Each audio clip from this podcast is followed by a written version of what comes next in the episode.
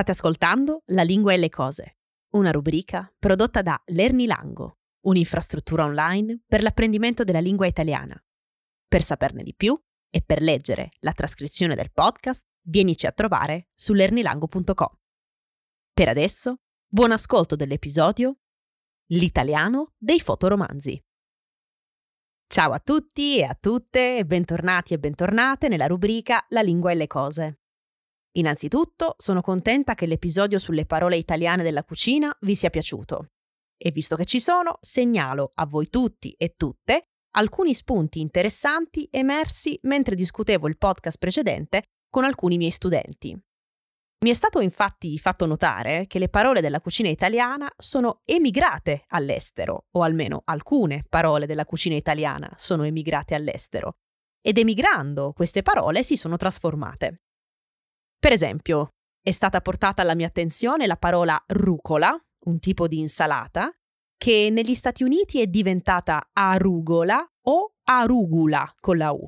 E è stato portato anche alla mia attenzione il fatto che in Francia è molto comune sentire e leggere le paninis, una francesizzazione della parola italiana già plurale di per sé panini. Insomma, piccoli spunti di riflessione che ci fanno capire come non è solo la lingua italiana che prende parole straniere e le italianizza. Comunque, detto questo, fatta questa piccola introduzione, passiamo adesso all'episodio di oggi. Nell'episodio precedente ho detto che avremmo parlato dell'italiano della cucina dopo Artusi in questo episodio, ma ho cambiato idea.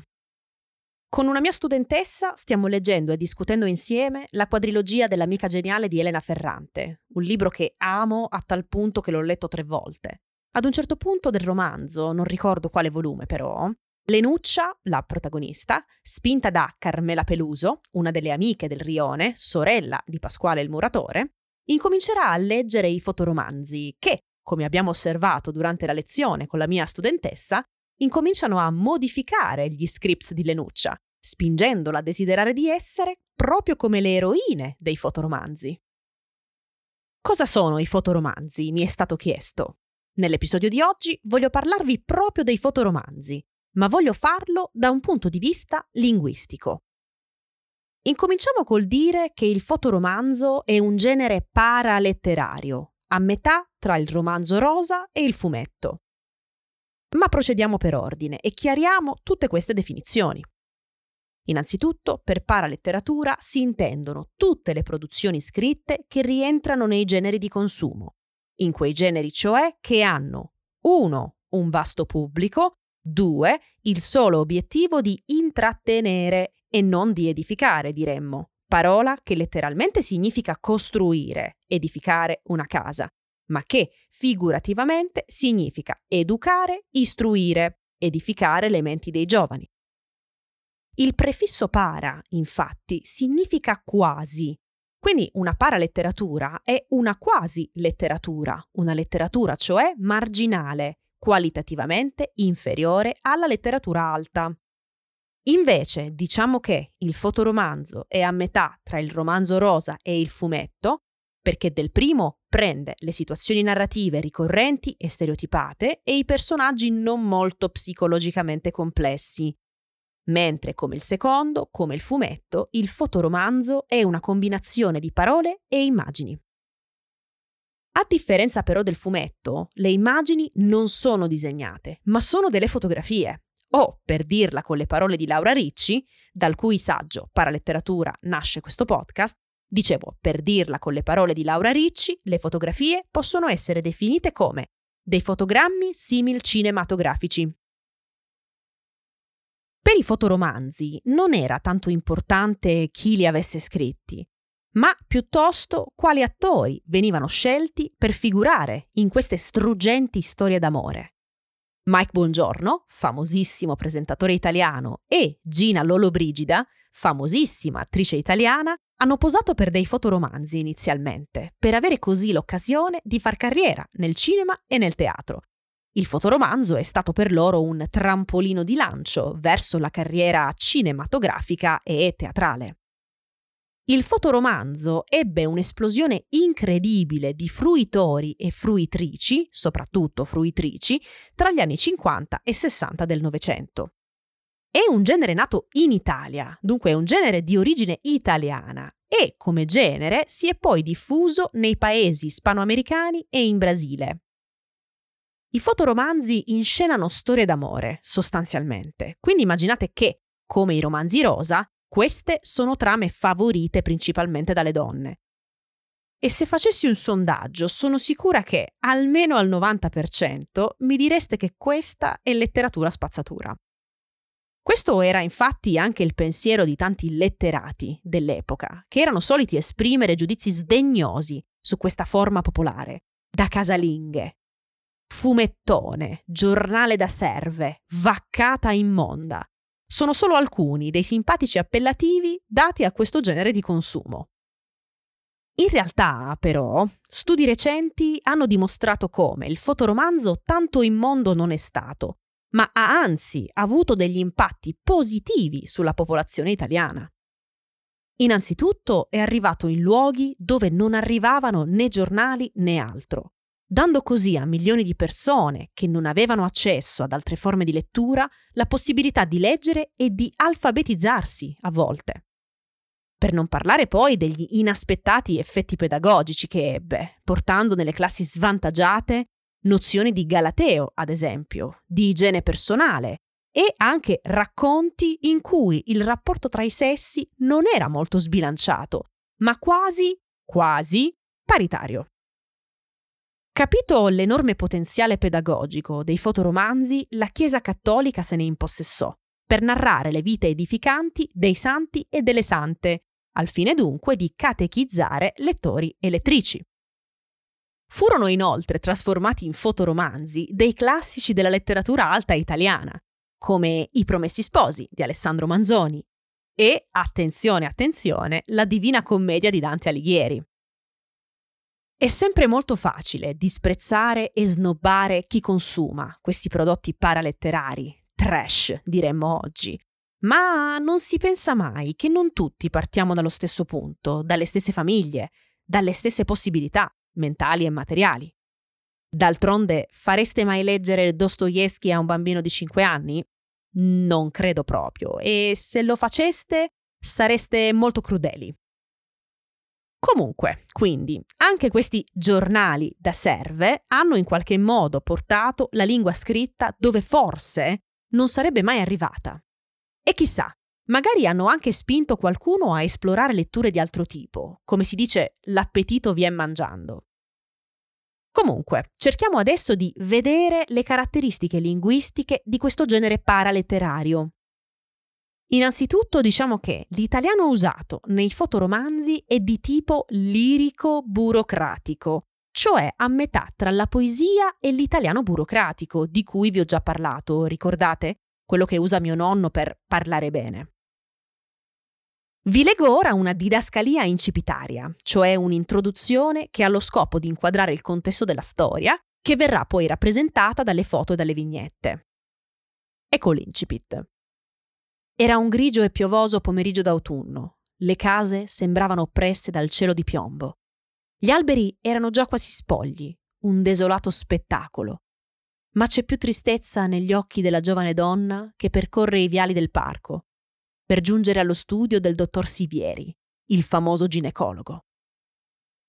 Ho cercato di interpretare l'atmosfera con la mia voce spero di avervela comunicata questa atmosfera. Atmosfera che si respira anche nei film tratti dai romanzi rosa di Nicola Spark e dunque di film come I passi dell'amore, Le pagine della nostra vita, dei classici, insomma, della letteratura rosa.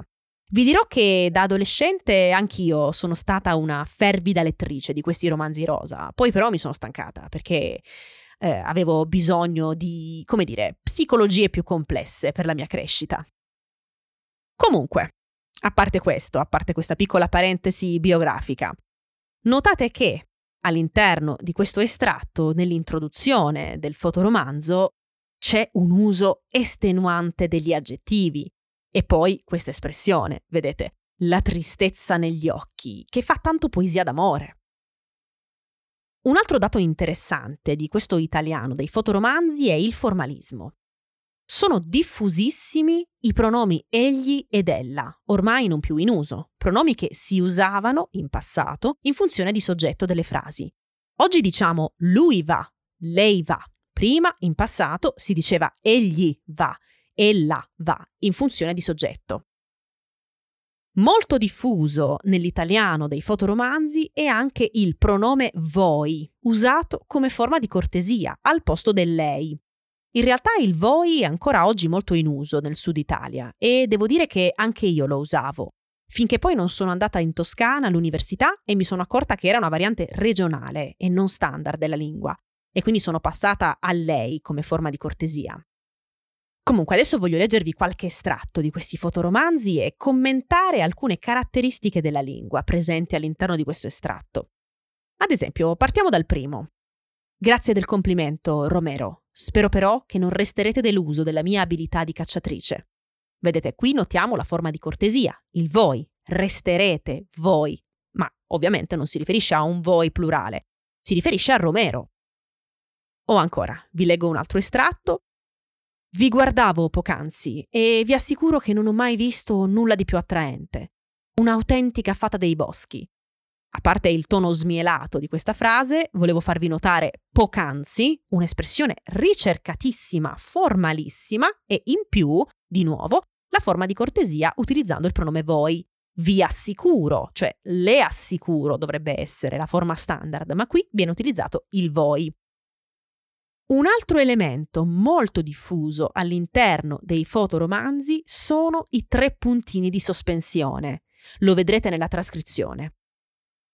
Questi tre puntini vengono usati per dare questo senso di atmosfera sospesa, sognante, come di un sogno d'amore. Un'altra cosa interessante sono i nomi, alcuni molto comuni, per favorire appunto il senso di identificazione con i personaggi da parte di lettori e lettrici. Altri nomi invece sono molto esotici, come ad esempio Rudy, Ilse, Delfina, Ivan, Doris. La lingua, l'italiano in generale, è quello del corteggiamento. Ad esempio, adesso vi leggo degli estratti di dialoghi, per farvi capire appunto la lingua del corteggiamento. Partiamo dal primo. Tu dunque mi ami? chiede la donna. E così. Vorrei sprofondare un miglio sottoterra, ma è così, risponde l'uomo. Caro, perché sprofondare sottoterra? risponde a sua volta la donna. O ancora, un altro estratto di dialogo parte così.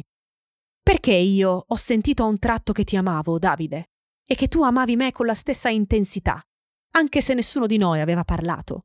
chiede la donna innamorata. Mi chiedi troppo, tesoro, risponde Davide. Mm, ovviamente non, non vuole rispondere a questa domanda, non vuole mettere in gioco i suoi sentimenti. Comunque, dunque, interpretazione di questi piccoli sketch a parte, vorrei che capiste come questo è un italiano decisamente lontano dall'oralità, dall'uso parlato, dal parlato, ma è un italiano più cavalleresco, diciamo, un italiano per storie di dame e cavalieri, Usato però da attori e attrici investiti degli anni 50 e 60, può, capisco, apparire un po' artificioso. Comunque, ho trovato per voi un video molto interessante di una donna che mostra e descrive fotoromanzi. Vi indico il link nella trascrizione del podcast, così potrete avere un'idea di come sono fatti questi fotoromanzi.